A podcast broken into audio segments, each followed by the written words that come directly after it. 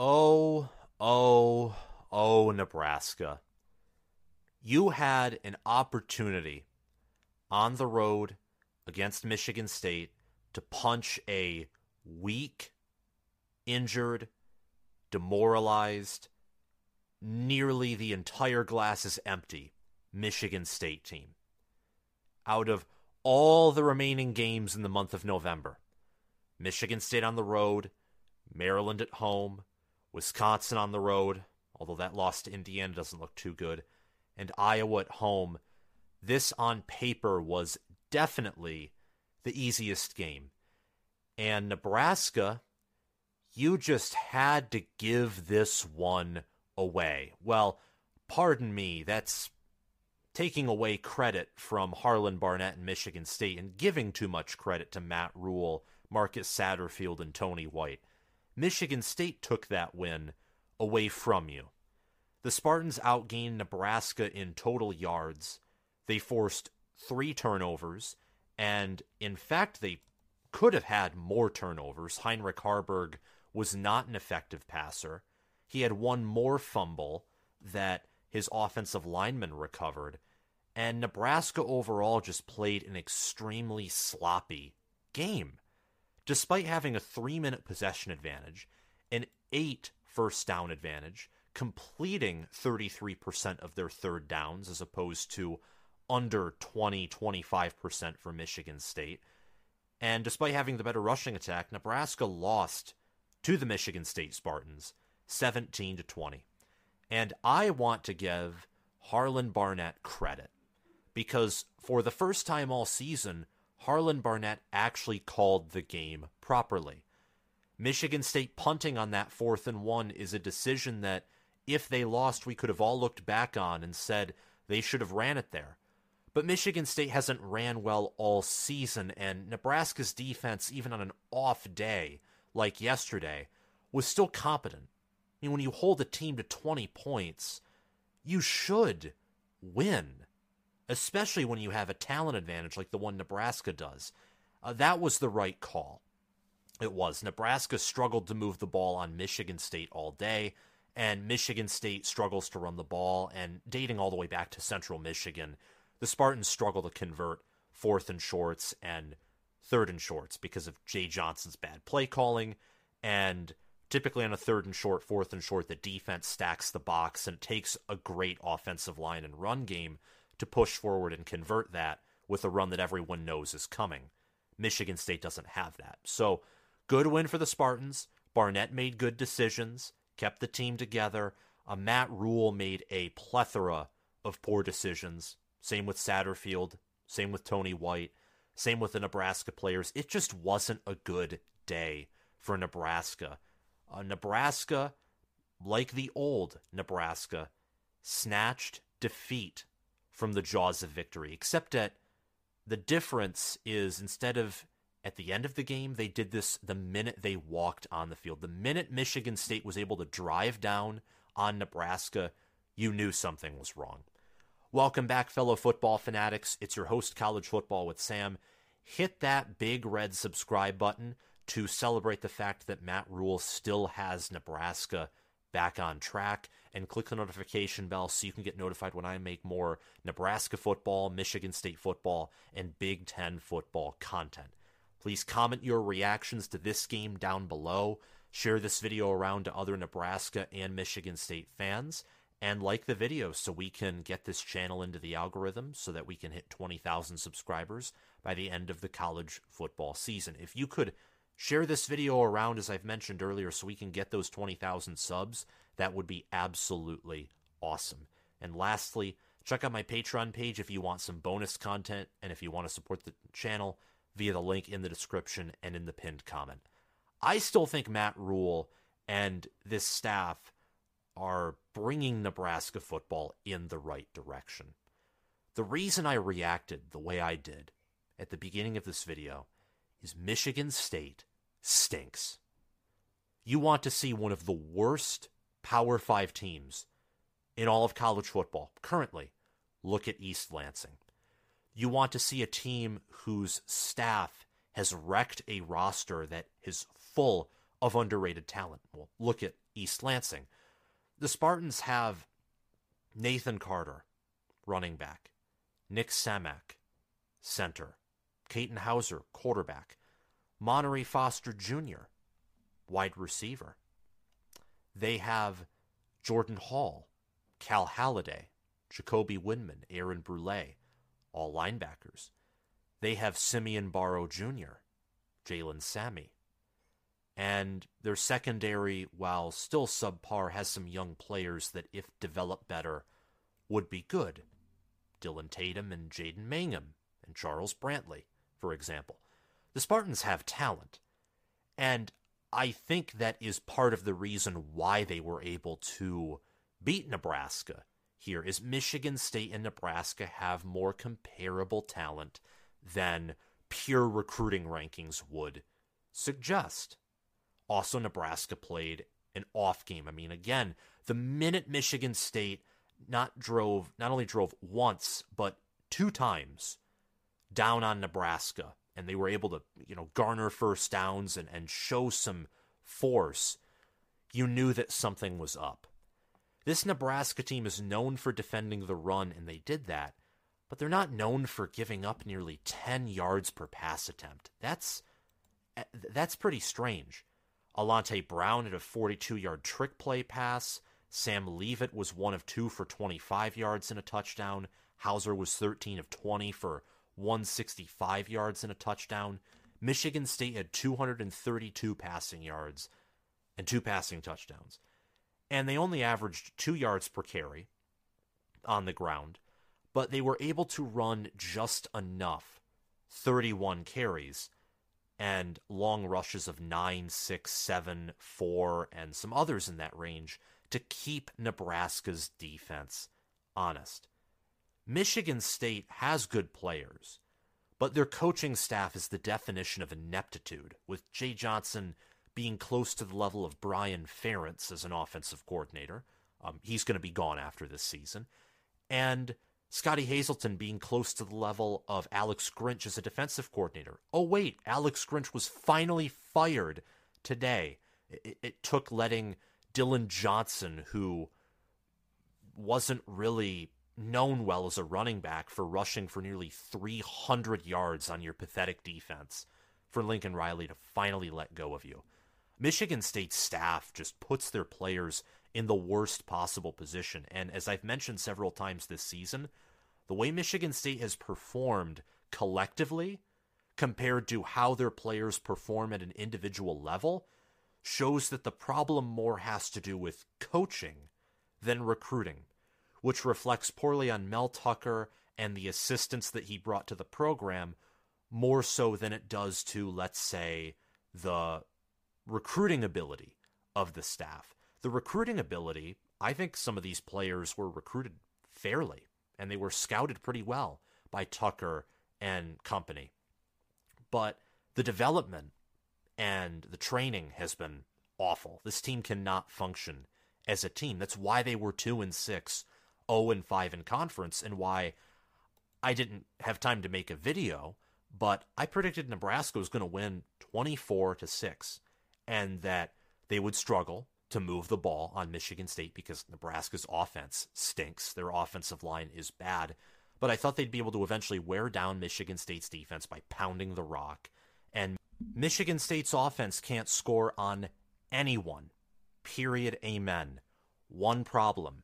When you are facing the Spartans and you find yourself having a worse pass offense than their dysfunctional pass offense, and you find yourself having an inferior passing defense to one of the worst passing defenses of the past two, three, four years, you're going to lose.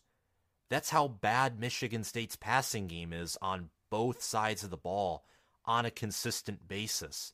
And we knew that Nebraska's was bad offensively, but defensively, for them to look that way, to fall for those trick, trick plays, to get burned in the fashion that they did, it was uncharacteristic and very disappointing. And to put it simply, that's why they lost.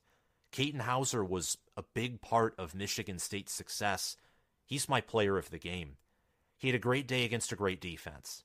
and he went 13 of 20 for 165 yards, and he had one touchdown. Played a good game. He also had a few scrambles on the ground. He had 10 carries for 13 yards, averaged 1.3 yards per carry with a long scramble of six, and that's sack adjusted.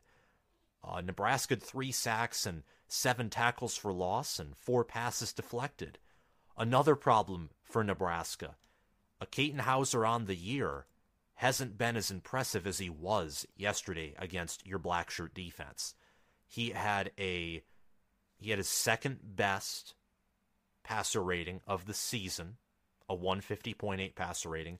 If you take out his games against Richmond and Washington where he didn't start, he had a career high in passer rating and a near career high in quarterback efficiency when you look at games where he started. He started against Rutgers and had a 76.9 QBR. He had a 54.5 QBR against Nebraska. So he wasn't a phenomenal quarterback, but a freshman, 6'3, 215 pounds, his supporting cast is not friendly to him. Neither is his play caller, and he was successful.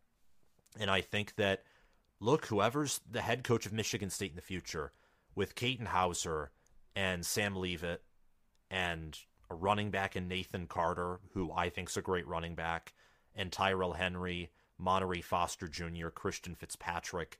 Michigan State does have a serviceable stable of skill players and even of offensive linemen. I mean, Nebraska's defense is vicious, and this offensive line giving up three sacks, seven tackles for loss, it's not good. It's not acceptable if you want to be a great program, but Michigan State's rebuilding. They're suffering injuries, and they have potential on offense and on defense. They just need the right head coach to come in, recruit even just a little better than usual, recruit just fringe top 25, top 20 classes, and be a developmental program, and Michigan State would be contending for the Big Ten. You get an even bigger fish in the Michigan State coaching job, like let's say an Urban Meyer or maybe you can go a little lower than that. Maybe a Kalen DeBoer or a Jonathan Smith. I'd especially lean the former, seeing that Washington right now is, well, they're also 9 and 0. Right now, Kalen DeBoer is 20 and 2 at Washington. And Michigan State, I think, would recruit better than Washington, at least in their current situations. Once Washington moves into the Big Ten, that will help their recruiting in the same way that the four former Pac 12 schools moving to the Big Ten will help the Big Ten recruit in the fertile grounds of California. But Michigan State has talent. Nebraska does as well. Nebraska has Thomas Fidone, who led the team in receiving yards with 43 on three receptions. They have Emmett Johnson, who right now is their best running back. They have Anthony Grant, who can run hard, and if he fixes his fumble habits, I think he's a good running back. And they have Heinrich Haarberg, who's a quarterback with a high ceiling, but unlike Houser, he turned over the football. One fumble that was lost, another fumble that was recovered by his offensive line, two interceptions, averaged 4.6 yards per pass attempt. He had a long scramble of 43, and yet he only had 31 rushing yards. That's because Michigan State had seven sacks and 12 tackles for loss. Nebraska's offensive line looked like Colorado's, if you want to be real about it. it. Was not a good performance by Nebraska in any, any aspect of the game of college football. Not impressive at all. Um, you look at Michigan State, and they outplayed Nebraska in the pass offense, pass defense, and I would say run defense as well. Nebraska's rushing offense is just a strength of the team in spite of their offensive line. Um, when you compare Michigan State and Nebraska's run game, I think to hold Nebraska to 3.6 yards per carry is more impressive than holding Michigan State to 2 yards per carry, just given how both rushing offenses have functioned all season long. And there's one more thing I want to mention before we move on to talking about the two teams specifically. There are Nebraska fans. I saw this on Corn Crazed's live reaction, and on Corn Nation's brief reaction video. He did one from the bathroom because that's where insert expletive here belongs. I imagine you Nebraska fans know that whole deal. It's a pretty funny, expected reaction. But there were Nebraska fans calling for Heinrich Haarberg to be benched on both of those channels. And my question to all of you is well, who's going to maximize Nebraska's chance chances to win more than Heinrich Haarberg? You want Jeff Sims? Well, uh, put Jeff Sims in and insert fumble here, three plays later, fumble here, uh, throws to the defensive back, thinking that the defensive back is the wide receiver, despite being of a completely different colored jersey. I mean, no, no Jeff Sims. What about Chubba Purdy? Well, Chubba Purdy does not have the same mobility as Heinrich Haarberg. And Heinrich Haarberg, while not extremely accurate, does have a cannon of an arm. So he can hit totally wide open receivers. He can fling it up there for one on one opportunities. It worked poorly against Michigan State, but it's worked well in other games. And he can really run the football. And he can take a beating and not get hurt. He's physically tough.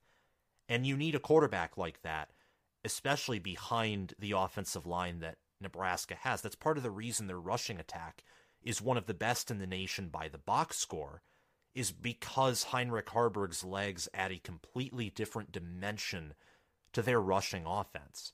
So that's lunacy. If Matt Rhule comes out and starts Jeff Sims against uh, Maryland or Chubba Purdy against Maryland, that might work. If he did that against Wisconsin or Iowa, I would just turn the TV to the next game and just wait to see the absolute disaster that unfolds. Heinrich Haarberg's the best quarterback in the room right now, and Rhule is being smart by sticking with him. And I think that Nebraska still has a chance to win the West. They do, even after this absolute debacle of a game. This this was bad. A two and six team I know it's senior day, it's their final home game, but Nebraska has looked that much better than Michigan State. I mean, they really have. Both played Michigan.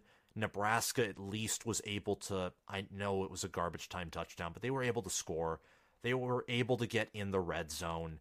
Uh, Michigan State couldn't do anything against Michigan.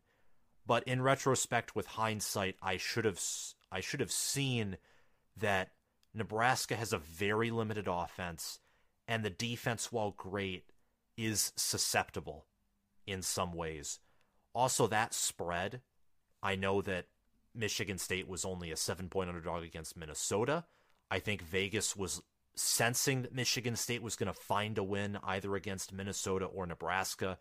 They got their pick on Minnesota totally wrong, and I got that one right.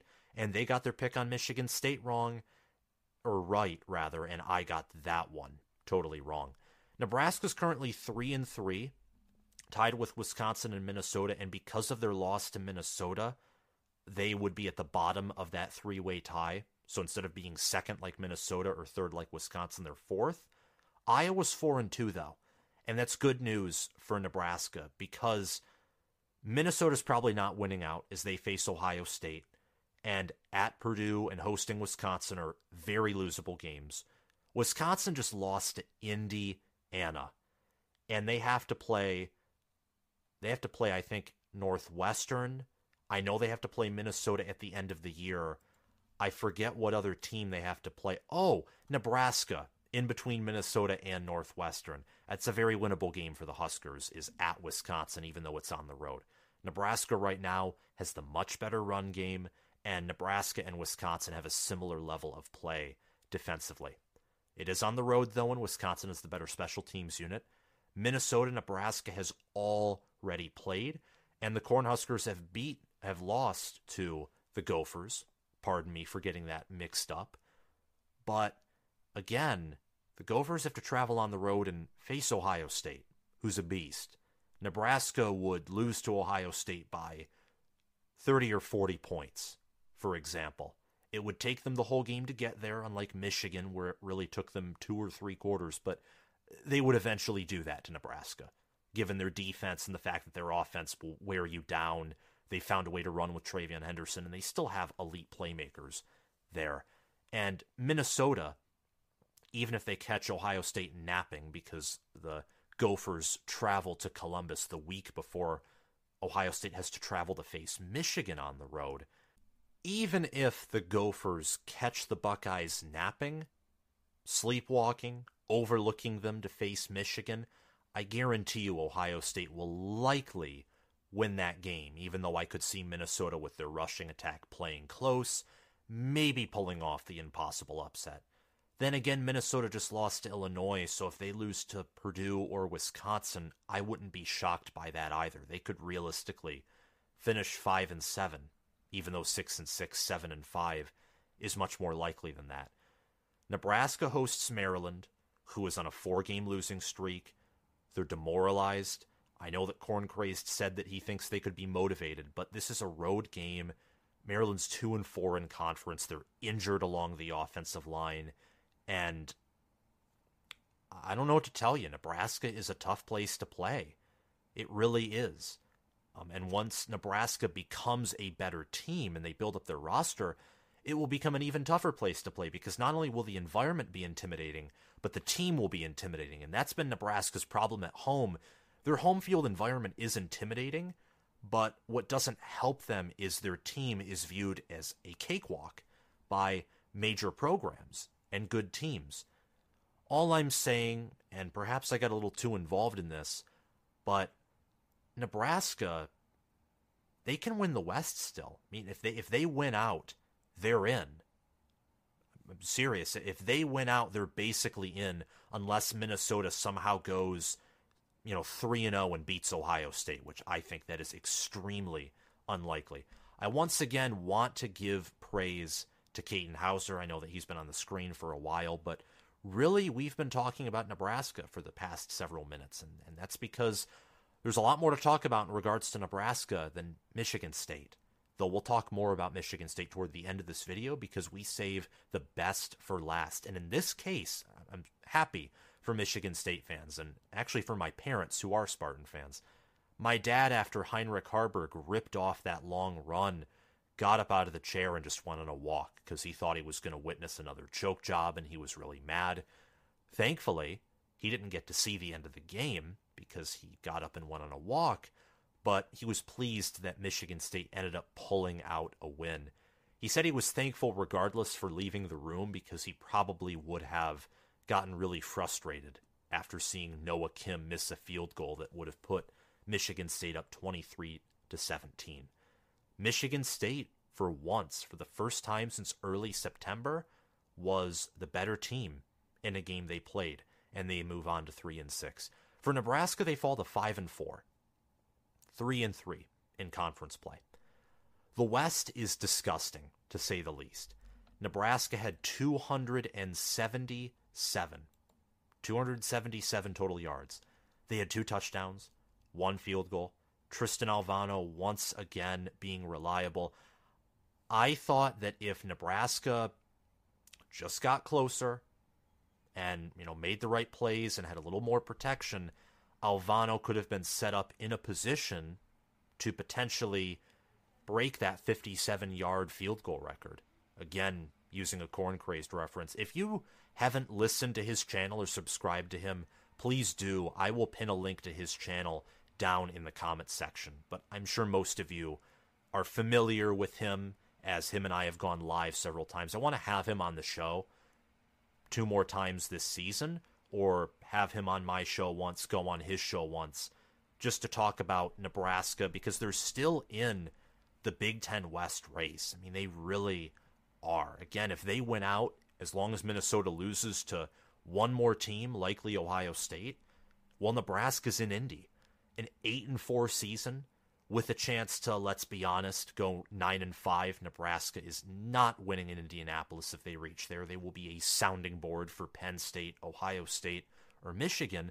But an eight and five Nebraska with a chance to win their ninth game in a bowl, that would be their best season since what, like 2012? In, in terms of if you value going to Indy more than the quality of your season, which that would be quite a magical ride.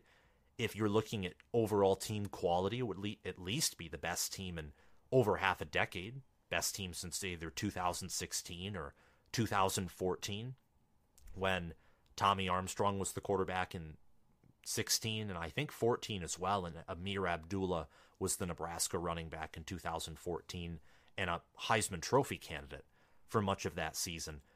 I still believe in Rhule. I have to mention that over and over and over again. I think it's necessary. But the trench play was awful. The team looked uninspired. The defense had a what are you doing moment. And look, I mean, the offensive line has to be fixed. It really does. And I don't know if Donovan Raiola, if he's the problem, or this is just what happens when you let Scott Frost recruit for five years amongst your offensive line. And it's going to take, you know, weeding out players like Turner Corcoran and Nouredin Nouili and Teddy Prochazka and some of those other players, if it will take them graduating or being replaced by better players for this offensive line to take off, and if a lot of them are just busted by years of mismanagement by Scott Frost and company. I don't know what it will take, but the offensive line has to get better.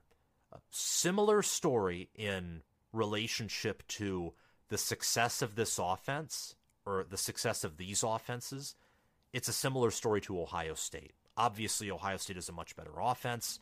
They're in a much better position to, you know, win games. They're the far superior team. If you can draw a relationship between Ohio State football and Nebraska football right now, the offensive line is the biggest thing holding these teams back. That's the truth. And you can say that a lot about a lot of offenses. But there are some teams where they can compensate for bad offensive line play by having, let's say, in the case of Michigan State two years ago, a Kenneth Walker III at running back. Or you can do what Colorado does Colorado's biggest problem facing them is the offensive line. But if they had a mediocre offensive line, I'd say the biggest problem facing them would be their defense or their running back room because their running backs are honestly better pass catchers than they are running backs, especially in the case of young star Dylan Edwards. So the offensive line has to be a priority. You have to do whatever it takes to improve that unit, especially heading into 2024, whether it's firing Raiola, bringing in transfers. I don't care. I know Nebraska fans don't care. That unit has to improve. Despite not earning their sixth win, and going bowling isn't a guarantee, I still think Nebraska will go bowling, and I think that there's still a good chance they win the West. I'm not a believer in Iowa. I think Iowa will lose, potentially in dominant fashion to Rutgers. I think Rutgers will wear that team down. And I mean, look, the Hawkeyes only won 10 to 7 over Northwestern. Their margin for error is zero. You get one big play, one big play on Iowa, you're probably winning. Again, look at the Minnesota game. They had one long pass, one big play the whole game. That was the reason why they won.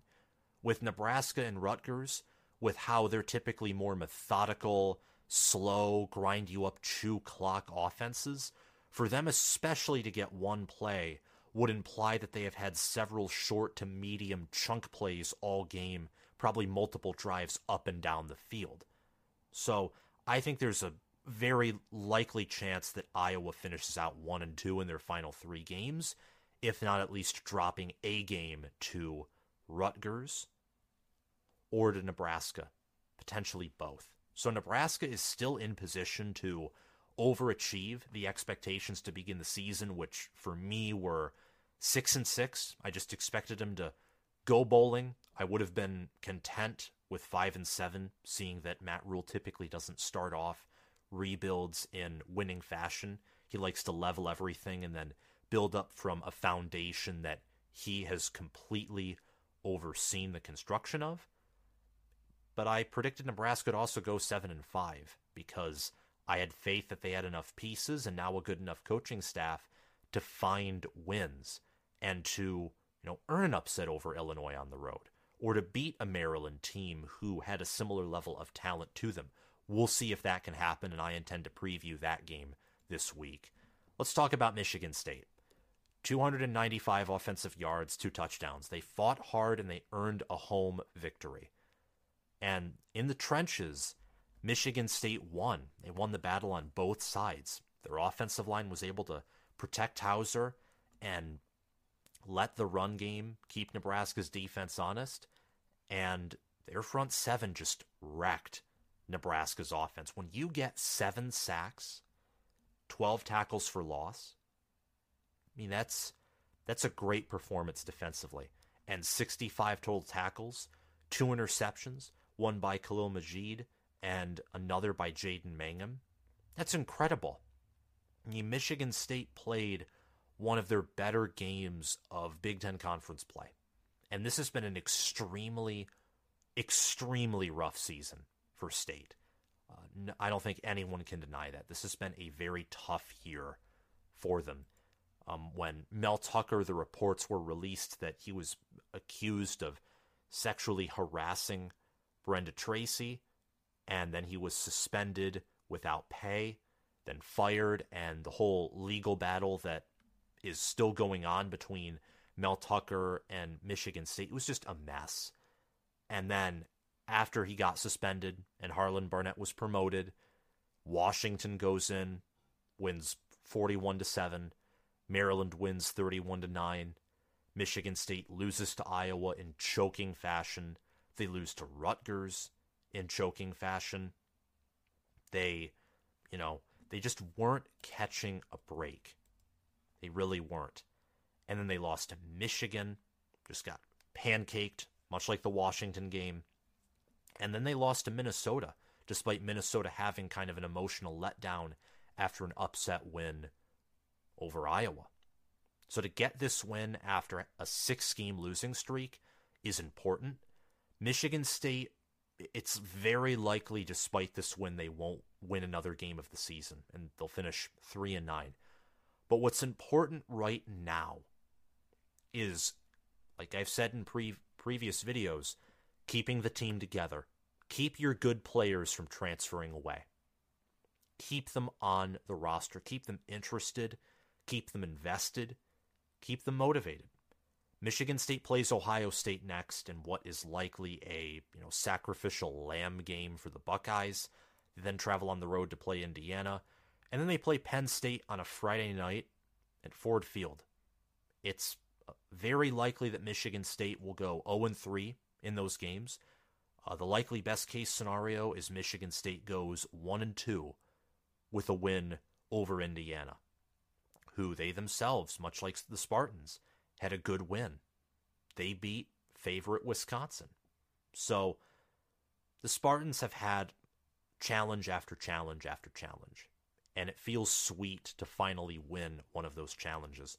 The biggest challenge on deck right now is hiring the next coach for this team because with Washington, Oregon, USC, and UCLA joining a conference that features Nebraska, Wisconsin, Iowa, Ohio State, Michigan, Penn State, Maryland, Rutgers is a team that I think is on the rise, etc. There are, you know, other teams that I'm not mentioning right now, like, you know, Illinois, Purdue, Indiana, Minnesota, Northwestern, just because they're not great right now, and I don't think they're on the rise, but those teams exist. Nonetheless, this is this will be the deepest conference in the country next year. I fully expect that. It is critical that Michigan State hires a good head coach, whether that's Urban Meyer, whether that is Kalen DeBoer, whether that's Jonathan Smith, whether, you know, if, if PJ Fleck, if Fleck wins out, which is very unlikely, but if he's able to earn an upset against Ohio State with what he's already done on the road against Iowa, and he reaches Indy, maybe you look at him and think, we could give you a nice raise compared to Minnesota. Maybe you look down the road to Notre Dame, who their loss to Clemson was a, a, a snowball effect from them not wanting to pay Andy Ludwig to be their offensive coordinator. Marcus Freeman right now was that game wasn't on him. That was a basically his own university punishing him because they want to be cheap. Michigan State meanwhile wrote a, you know, blank check for a 100 million for a head coach who was only in his second year just because he beat their biggest in-state rival. I mean, Michigan State is desperate to get a good head coach. Maybe they go and get Marcus Freeman because they can easily double his salary. It's reported to be around 5 million. Maybe it's lower than that. Maybe they can triple his salary. Who knows? Money talks. Michigan State needs to get the right head coach. They have good players along the trenches, offensive line, front seven. They have some players with potential in the secondary. They have good receivers, a good running back in Nathan Carter. They have quarterbacks with potential as well. As with the staff, I appreciate what Harlan Barnett has done. I think Michigan State fans do as well for him stepping into that role. Maybe he can stay on the staff as some kind of analyst, assistant, or maybe as, you know, a character coach, a guy who can keep his players together and teach them how to be young men, how to be responsible, how to be disciplined. But him and every other assistant right now, outside of wide receivers coach Courtney Hawkins, have not done their job at developing their respective position groups. This staff has failed, and, and by staff I include Mel Tucker as well, failed these players. So Alan Haller and Michigan State University have a fork in the road. Whether they want to choose to be a big boy when it comes to football or not, that's up to them, and we'll leave it at that. Thank you so much for watching this video and also for supporting this channel. Thanks to Crash2488 and Anthony McDowell for being Heisman Patreon supporters. Thank you to Spencer Bringhurst, Noah DDLC, and SFS Inverted for being All American patrons. And thanks to Will Loftus, Gabriel Calendar, Roaming Gnome, Matthew Sale, Chris Lane, and Austin Christmas for being all conference patrons. Check out my Patreon page and join this awesome community via the link in the description and in the pinned comment. Have a great day, guys, and I'll see you all around. Bye bye, fellow football fanatics.